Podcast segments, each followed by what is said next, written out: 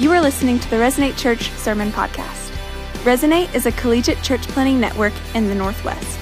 If you'd like to learn more, please visit us at resonate.net.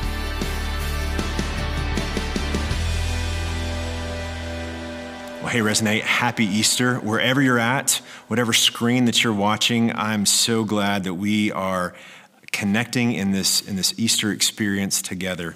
And typically we would say how nice you look and how nice you smell, but, but I don't know what you're wearing. And you might be wearing those same sweats that you've been wearing for 10 days that they're, you know, you got your work sweats and then you got your after work sweats and, um, and they're just kind of all merging together at this point and you're just kind of, just kind of making it work. And so, uh, and we won't even talk about the smell at this point. So um, I think that there is a fascinating moment that we're in. Um, and, and this moment, man, I would have never expected for us to have a time where, where I'm speaking to you on a, on a camera, where you're not in a place listening to your SP, gathered together, celebrating um, the good news of the resurrection of Jesus Christ on Easter. Um, and yet, here we are, and we are spread out across the nation. And yet, in this moment, it, it, might be that we are experiencing more connectivity than we ever have before. That this moment is actually bringing us together and that we're, we're really orienting around this, this significant moment in all of our lives as we begin to ask, what does this crisis mean and what does it look like for us to navigate this? And so the question is really on this Easter in 2020, what does this coronavirus and Easter have to do? How do they merge together? What do we say about this? And to be honest, I've been thinking all week what is it that I need to say? What is it that we need to hear? What is it that we need to be reminded of in this moment? What, is it, what does it mean? What does Easter mean in light of, of sickness and death and layoffs and, and uncertainty in our futures and the toll that this is mounting on, on each of us as we begin to process what it, what it looks like? What, what do we need to hear? What do we need to be brought back to? And the more I comprehended this and the more I began to kind of process this, I think there's something radically powerful about this, this reality of Easter and the way that this day marks an event in history. And this, in the midst of all this, is something I cannot think is there's any better of a truth than the truth that have, gives, that, that have given confidence to believers for the last 2,000 years that there's something radically powerful about the discovery of hope that when people find hope, they do crazy things. When people find hope, it changes everything. And so that's what we've been oriented around in this to be able to say, hope looks like this. And for us to be able to point this and be able to say, this hope is founded on the resurrection of Jesus Christ. And so this today is a reference point, And that reference point is a day that references back something that happened. That there's this thing that happened, and that thing that happened is the bodily resurrection of Jesus of Nazareth. And this resurrection of Jesus of Nazareth 2,000 years ago is the event in history that changed history because it gave the greatest hope in history to us. And so, in this, what this begins with is the word if. And every great moment that begins to say, What will become of this? How do we look for the future? Uh, that hope begins with this idea of if this, if this is true. And so we begin there and we ask if the resurrection event is true, then what? What does this mean? And this ultimately comes back to you and I, and what do we believe about this event? And what do we believe about the event of the resurrection? Because if you are a believer, we are people that are event people, that we don't just have a book and we don't just have a person, we have an event. And this event is at the centerpiece of our faith. And so we have to ask, what do we believe about this event? And, and here's where it gets pretty difficult sometimes is that you and I don't have a reference point for this in our world. So when it comes to resurrection, you have not been resurrected. I have not been resurrected. We've not known anybody who's been resurrected. And we also are immersed in a world that effectively marginalizes anything that is unexplainable or supernatural. That we live in a world where those things, if we cannot explain it, it's something that we cannot put our trust in. And so, in this world where our scientific method is really the basis of anything that we are to say we reliable, we reliably know, then when we go back and say that we are finding and founding our our truth on a historical event, um, there begins to be a tension there, and there begins to be a, a place where we have to say, what does this mean, and what does it look like? And so, what we begin to really have as a tension is that history cannot be reproduced. We cannot use the scientific method to go back and say, let's take and, and run that again. Let's see that. Let's, let's recreate that to validate the claims and to be able to figure out how we can make sure that there's something that we can validate. That, that's not a reality. And so, therefore, we have to go back and we have to look at this almost through the lens of a detective and we begin to see all the circumstances around that. And we have to ask, is this enough for us to be able to put our hope in, put our trust in, to be able to say, this is a truth that we can actually reliably trust? And we look at that, there's two things that we go back and say, hey, these are fundamental things about the story of the resurrection. And one is an empty tomb. And so we read the resurrection story and we begin to see that there's this moment where they go and these women find an empty tomb, that Jesus was put there, that the story of Jesus, who lived his life and orchestrated his death on the Roman cross, was put into a tomb. And as they go to be able to visit Jesus there, they discover that he is no longer in the tomb and the tomb is, is empty. And then they run back and they tell the rest of the, the disciples that this is the case. And they all find out really quickly that on the third day, this tomb is empty. But it's not just that reality, because if it's just that, it might have been a puzzling piece, but it could have been explained by someone taking the body or, or something that happened that really removed the body and did something with it. But there's another piece to this that really creates this other aspect to the reliability of this story, and that is the post resurrection appearances of Jesus. And these post resurrection uh, appearances of Jesus happened over 40 days um, to not only just his group of close followers, but to crowds of up to 500 people.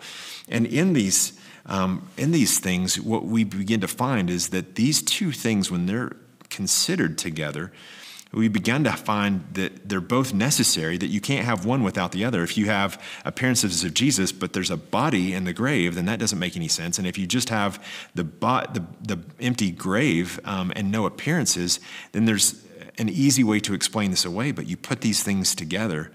And then you add in the kind of people that they became and the kind of movement that they produced out of this, and you begin to have something that's a very compelling thing. And we can go back to this and we begin to apply reliable historical methods to this. And then we can begin to say, okay, what does this event mean? What do we say about this event? Is it a reliable thing to put our faith in?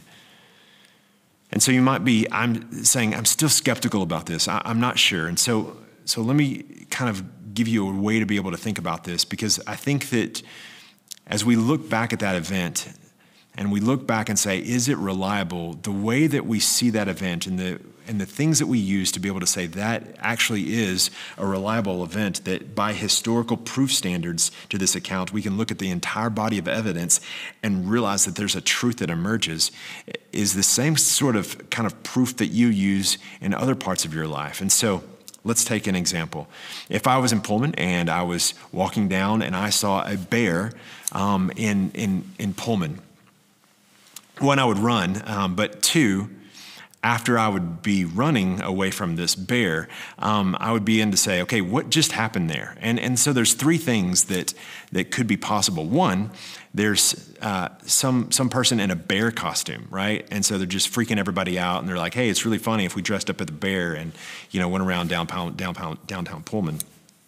Or two, it could be that maybe there's just something that happened in my own mind, and I looked in this and I thought I saw a bear. And then I just started running, and people don't understand why is this dude running like he's you know being chased by a bear because he's obviously not. And it might have just been my own thing my own hallucination. Or three there was really a bear there now, the question of whether the, my experience, what, would be able to define my experience, what if there was something that I found out that the, you know, the WSU Research Center had a bear that escaped? Now, if I'd gotten that piece of information and put that into my reality, then it might be that, like, oh, I didn't see it escape, but it makes a ton of sense that the bear that I saw in downtown Pullman was likely from the place that it escaped. And, and though I might not have seen that action, I can kind of deduce that like, that, was, that was probably what happened.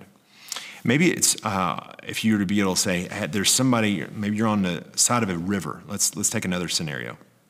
And you see a friend on the other side of the river, and they're not, they're not wet, and there's no bridge. You might not know how they got there, but the natural idea is that somehow a boat brought them over to the other side of the river, right? Because they're not wet, there's no bridge. But you might be able to say, My thought is that I can predict or begin to be reasonably uh, sure that somehow a boat got them over there, even if I don't see the boat. Or maybe like a regular crime detective, you begin to see a murder weapon, you begin to see fingerprints, blood, um, you begin to see a, a, crime scene that fits, fits all this together, a motiver, and you begin to put all these things together. And you might be able to say, okay, when I put all those things together, while I might not have been present for that, all of these things point to a pretty significant reality. In fact, this is just the way that we begin to think and the way that we process in our world about what is reliable and what can be ultimately kind of proven in this. In fact, there's moments where uh, we, we believe so clearly in this that when there's something that doesn't fit that, that's what seems strange. So we weren't there. Um, when uh, whatever happened with O.J. Simpson happened, right? But we saw the trial and we heard all this evidence and we began to kind of put that thing together. And most people thought, you know what? It seems like the jury got it wrong. So there's something that was like clear in terms of being able to say, hey, this is this is not what what happened. And that somebody argued that, but but really, as we begin to think about that, all these things point to these realities, and we might actually think that's more likely than something else, even though he got off. So, in this we have to ask is it possible for someone who's reasonable to be able to understand that there's significant foundations that we can actually put our belief in? So, the bodily resurrection of Jesus is something that is reliable enough by historical standards to be able to say there's sufficient evidence for us to put our hope and to believe, to believe in this if we're reasonable people. And so if we start there and say, hey, there's an event, then we have to ask this question what does it mean?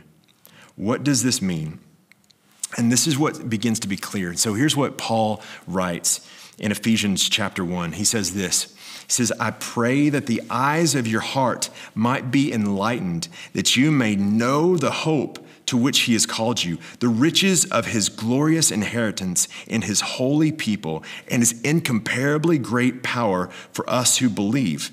That power is the same as the mighty strength that he exerted when he raised Christ from the dead and seated him at the right hand in the heavenly realms, far above all rule and authority, power and dominion, and every name that is invoked, not only in the present age, but also in the one that is to come. Now, this is, is Paul. And what is he saying is that there's this clarity. And what was so fascinating is in the early church, one thing that was so clear is the understanding of the, of the resurrection and so this is what they had their focus on, and, and this is what they understood. This is where they began to get their hope, and this is what motivated them to begin to live this thing out. And so as they began to take and plant churches in Ephesus, here's what Paul is saying. He's saying, here's what I need you to understand. I'm praying that your the eyes of your heart might be enlightened, or in other, uh, other places it says that your eyes of your heart might be opened, that you would discover something, that there would be a moment that there would be a clarity clarity that you'd be able to have in your life. He's like, This is what I want you to have. My prayer is that you would see something and so that you might know something, so that you would see something, that you would know something. And the thing that you would need to know is that there is hope. And this is what he begins to say. Here's the hope. He says, The hope is in the incomparably great power for us that believe. So there's a discovery, and then there's a knowledge. That knowledge is the hope. That hope is founded on this availability of an incomparably great power to those that believe. And here's what he says that this is not just some sort of a, a, power that comes out of nowhere. Here's where it's connected to this is the same as the mighty strength that God exerted when he raised Christ from the dead. Now, he's, what he's saying is this that there's a moment where the power that God revealed to us that, that is available to us, this same reality, this is what was displayed in the resurrection. That the resurrection revealed the truth. So there's an event, and this event that we can go back and say, okay, the historicity of this is enough for us to reliably believe, and this points to this new reality. This points to this truth. There's something that is now true, and this truth that is now available to us is the power that God demonstrates over everything by the demonstration in the resurrection of Jesus Christ. And so he says this all of this is connected to this moment where God displays this power. It says there's something in this moment that everything changed. And this everything changed is this reality of there's, there's this availability of something, there's this, there's this new thing. And so it's a little bit like this that at some point, uh, again, before any of us were born, there was this discovery of and harnessing of electrical power. And so while this would have been inherent and been a part of everything that had preceded this for generations and, and, and thousands of years, all of a sudden, someone discovered a way to harness electrical power. And, and, and think about that. So you've grown up all of your life and you've used candles for light, and you use fire to be able to heat things. And then all of a sudden, what happens is you have electrical power.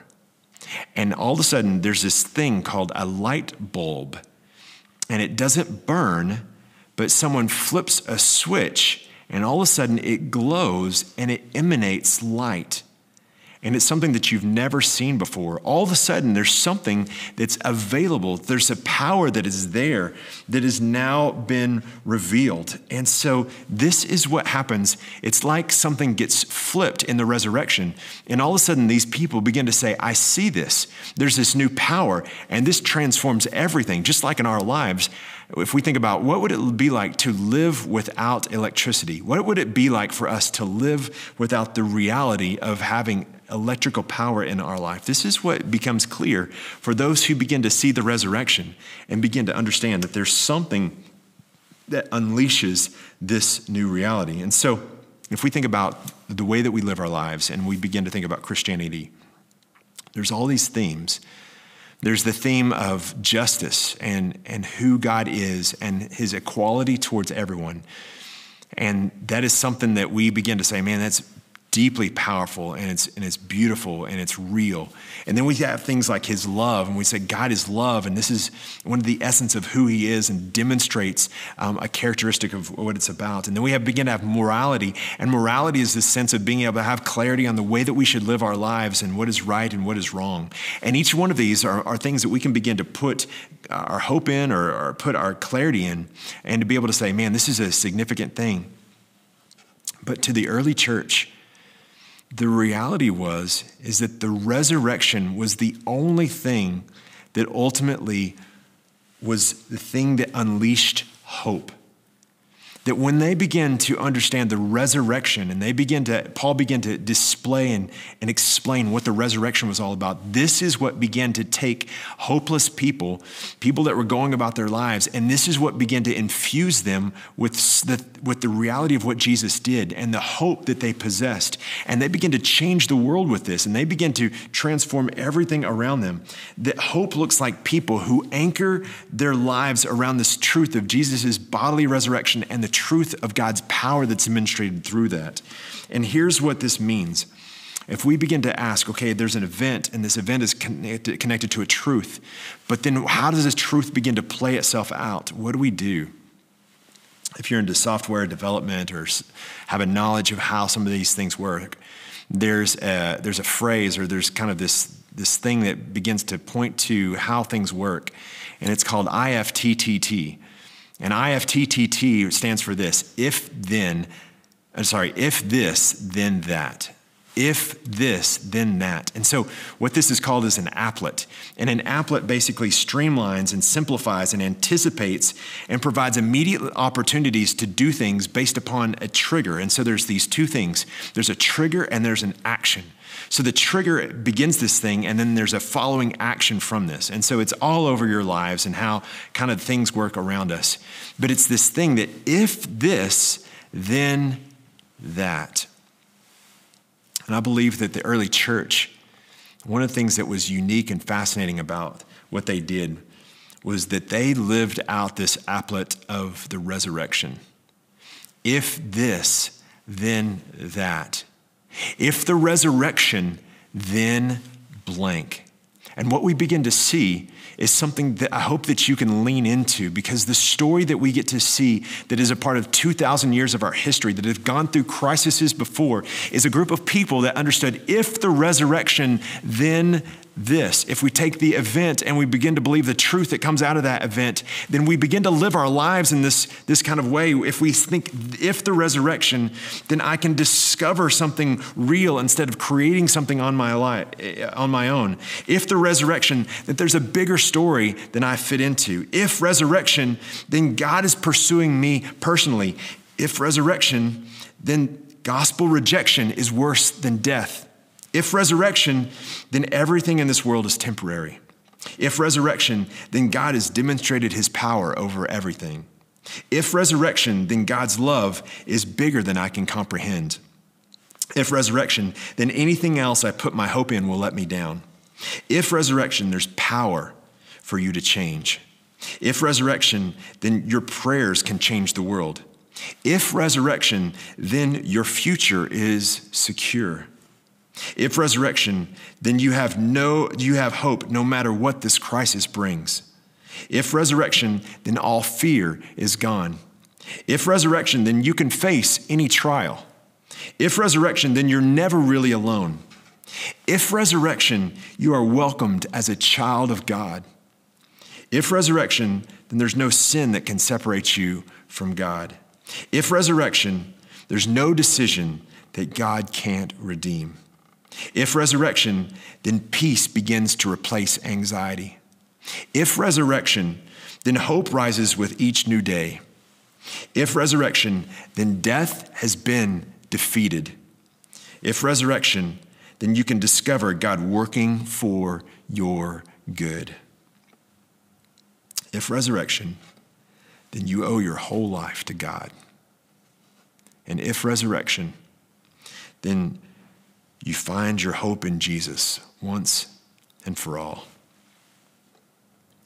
If the resurrection is a question that we all have to ask ourselves, if the resurrection, then what does this mean for my life? If it really happened, if it reveals the truth about who God is, if this, then what for you? As we think about this, there's some of you that might think, man, this is super strange. And I don't know what the, I believe about this. But I think there's some of you that you hear this reality of the truth of the resurrection and you get a sense about what this means and what the implications could be. And this hope that begins to spark something in you and you begin to believe that this might be the truest thing that you've ever heard in your life. And there's something that ignites hope deep inside of you. And there's something that connects you to 2,000 years of Christians that have accelerated the movement of Christianity that started with 120 people. And there's some of you that are going to discover this power of hope in this season because it's a little bit like stars at night, that you begin to see hope when everything gets dark. And you begin to see and experience this when everything around you goes dim. And there's going to be an understanding of the resurrection that radically changes your life. In this moment, the risen Jesus will seem as real in your life as anything that you've ever experienced before in your life. And I'm excited to be able to see what God is going to do in many lives in this moment. But I want us to really be clear, and it's really unkind of me to, to, to assume anything. Because in this moment, there's going to be, if not right now, it's going to be in the future somewhere in our lives where something's going to be stripped away from us. When those things that we rely upon, those things that we put our hope in, are going to be stripped apart. And it is, if it is not Jesus, if it is not the resurrection, if, not, if it's not his power, then that's going to be revealed in a very significant way then it's going to be shown to us that our hope is founded on something that could never deliver in our lives. And so I want us to be able to make sure that our hope is founded on being able to experience the risen, alive Jesus of the resurrection. And if it's anything else, it's going to let us down. And so the question is what does hope look like for you? And what does this mean for your life? And right now, sometimes it's easy to lean on religious platitude or vague ideas, but I want us to peer into our souls and peer into the deepest part of us and say, what really is my hope founded on? What is it that I think is going to be the, the, the thing that I'm going to rely upon? And is this something that is going to ultimately reliably, significantly meet all of my needs and not let me down? Because this is what people discovered that the power of hope should never be underestimated. And when that hope is found in Jesus Christ, it's sufficient. Even if everything else around us is difficult, our hope in Jesus is sufficient to change our lives, and our hope in Jesus is sufficient to change our world. It has changed life after life, and it has changed the world through the movement of Christianity. And so we have to ask this question What does hope look like? And do I find my hope in the essence and the reality of the event of Easter 2,000 years ago, where Jesus overcame death and was resurrected? Is that where our hope is found? And so I want to give you a moment just to be able to ask that. And I know it's kind of a deep question, but what do you find your hope in? Take a minute and process that.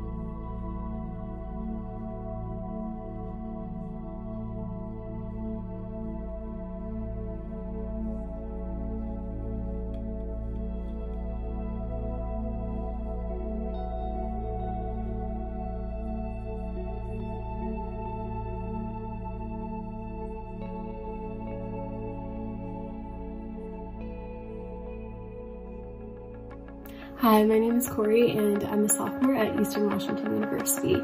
Uh, last year when I came to Cheney, I um, was living pretty much an entirely different life. I completely rejected the idea of having a relationship with the Lord and I was going out and I was partying and drinking and doing all that stuff and um, at that point in my life I just didn't think that there was any way I could have a relationship with the Lord. I didn't have very much hope and I just didn't think that was possible for me. Um, and then winter of my freshman year, I started getting invited to Village and I started hanging out with these people.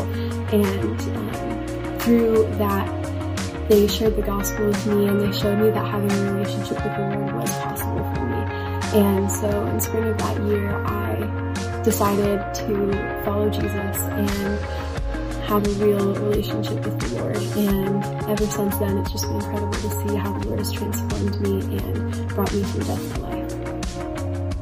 Hey guys, my name is Jeff, and throughout my whole life, I've never felt a sense of security in any kind of relationship I had. I was lost and had no direction in life. This led me to putting my identity into other people in hopes of trying to get their approval and try and feel that unconditional love that no one could ever give me. My life was centered, self-centered, and I was allowing friendships to be the idol of my life, and that's just one of the many things I strive for every day. I finally felt God working in my life through, through the people He has placed here, and that's the team that moved to Bozeman, Montana to church plant on campus. The first time I had met them was on July 4th, and I could clearly see the Holy Spirit working in their community. And that's, and I realized it was very different than what I was used to. Their identity wasn't in things that could be taken away, but in the death and resurrection of Jesus. I decided to give my life to Jesus on July 31st of 2019. And God has, through that, God has given me hope and a sense of worth, allowing me to see the true beauty in life, even through these difficult times today. Because of Him, I'm more appreciative, realizing how much of a blessing it is to have this opportunity to reach thousands of students as a strong, faith-led community. This is the confidence that we have towards Him as a church that if we ask anything according to His will, He hears us.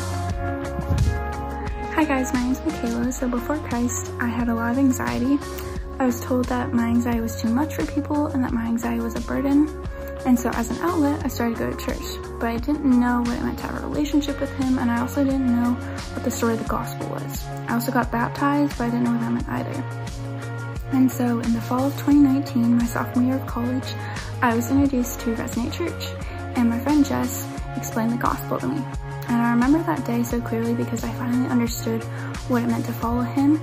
And so since that day, I got baptized in December of 2019 and I've been able to experience him. I've also been able to give up earthly desires and plans I've made for myself um, because there's so much freedom in that and knowing that his plan is greater than any plan that I can make for myself.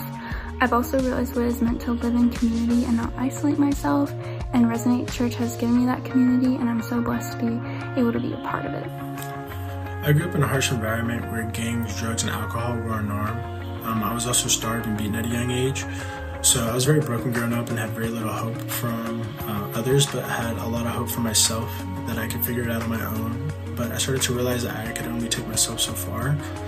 And after all that time of being lost, I transferred to Boise State my sophomore year. And really, what sparked my interest was a, um, an initial invite to Village where I began to meet a ton of people and uh, created community. And what was really cool was that um, a buddy of mine from high school actually led my village. And then that spark just became uh, a light that was working through me um, that gave me that hope in Christ that I was looking for. And ever since, um, I've been baptized, I've shared my testimony. And most importantly, I've had the chance to receive the free gift from God, and that is His Word.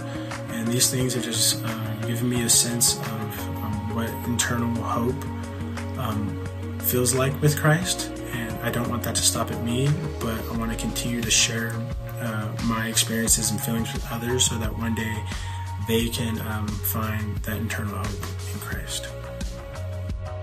Before Jesus, I was a prisoner to anger, self righteousness, and an obedience that I believe would have led to my salvation. Um, the problem was, was that I always fell short. Everyone and everything that I put on the throne of my life failed me. And I met Jesus. Jesus offered me the free gift of salvation and an eternity in heaven with the one who created me. He broke my chains and showed me that Grace isn't something I can earn by my own doing. It's a gift from Him. John 3:16 says, "For God so loved the world that He gave His only Son, so that whoever believes in Him should not perish but have eternal life." This is the greatest story that's ever been told, and you have the same free gift of salvation right now. Those are some amazing stories. And I want us to take and, and conclude our time. And here's what I'd like for us to do I'd like for us to uh, memorize a Bible verse together. And this Bible verse is John 11 35. Now, if you're like, hey, I'm tired of online school, don't want to do anything, I didn't come here to be able to get back into memorizing the stuff, I, let, me, let me let you know what you're in for. It's two words, shortest verse in the entire Bible Jesus wept. Jesus wept. Okay, so I'll give you a minute to kind of process that. Jesus wept. Now, it's a little bitty verse, but it is a very significant one because it's located in a resurrection story. Now, this is not the resurrection of Jesus, this is the resurrection of Lazarus. And in this moment, here's what happens. You begin to see Jesus, and he's with his, his guys and all of his disciples, and he's in a, a town. And in another town, his friend Lazarus um, is sick, and they send for Jesus and to say, hey, come, and, and you got to come over here because Lazarus is sick and he's not looking very good. And so what happens is that Jesus, instead of coming immediately, he waits and he waits until Lazarus dies. Doesn't seem like a good friend move. But here's the reality Jesus knows what he's doing. And so he goes, and after he knows that, that Lazarus has died, he goes and he travels to this, to this, to his house. And as he meets um, Lazarus' sisters there, what happens is that, you know, they're saddened by this and they're kind of frustrated by this reality that if Jesus had only come when they'd sent him, then, then ultimately he could have done something about Lazarus dying. And here's this fascinating reality that in this, Jesus knows the entire time that the point of what he's doing is to reveal something significant to them. He knows that his power is going to be put on display. He knows that this is going to be made right. He knows that he is doing all of this for their good. He knows that he is currently writing a better story that reveals more of his power. But in this moment, they are grieving and they are sad and they're missing their brother. And when they're confronted with the rest of the, their lives without the reality of their brother, they begin weeping. And here's what Jesus does. In that moment, Jesus, who have, has orchestrated this whole thing on purpose in order to be able to provide something significant that's for their good, that's for them to be able to have this, this aha moment that begins to just, just create this crazy amount of belief in their life. He's doing all of this because he's working something for their good. And yet, in the moment when they are weeping, we go back to John 11 35, and it says, Jesus wept. And it's this baffling moment where we begin to see the Son of God, who has the power to change all of this, take a moment and enter into the sadness and enter into the sorrow of the people whose lives he's about to flip upside down. And in that moment, it reveals something about who God is. And it reveals how he relates to people who are in difficult times, people in crisis. And so here's what happens Jesus takes, and then he reveals to them the bigger story that he's writing by taking and bringing Lazarus to life. He takes and he calls Lazarus out of the grave and he has the power to be able to overcome death. And he demonstrates this power, and their weeping is turned to joy. And I want us to get this is Jesus. And in this moment, Jesus reveals who he is. And Jesus, who is alive and living and has the power over death, is doing this thing, and it reveals the character of Jesus to us. So here's this reality that Jesus carries in your life the capacity and the power to overcome anything. And in this moment, your future may seem unclear. In this moment, you may eh, be in a place where this is painful. In this moment, you might feel confused. You might feel overwhelmed. You might look to the future and you begin to have all this fear and anxiety. And I want you to understand that your heavenly Father is near. He is not distant. He's not looking back with his, his arms folded saying, Yeah, I'm going to take care of this. I'm just going to let you get past your pity party. He's there with us, beginning to say, I'm entering into your reality with you, but I want you to know that simultaneously I'm working this for your good and I'm doing something in your life, and you are going to see me operate in a way that maybe you maybe you don't understand and maybe you don't clearly see right now, but God is writing a better story for you. His power is ultimately making things right, even if you can't see it, and his power is giving you what you need, even if right now this is not what you want. His power is revealing his glory through your life, and it's ultimately there to give you hope for the future. So you can say, "What? Here's what I see." See. And God is present in this, but I see forward and I have hope. And that hope allows me to be able to look forward in the future with confidence and say, if the resurrection, then I can live the next day and the next day and have joy, even in the midst of suffering, even in the midst of pain.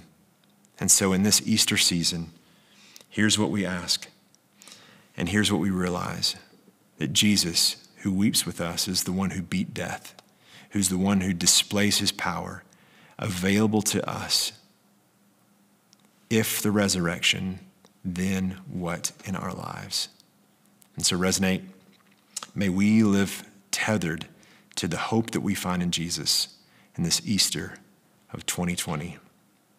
Let me pray for us. God, I ask that you would take and you would build in us such a deep reservoir of hope, founded upon not something that we have created on our own, but that we have discovered in your Son, Jesus Christ.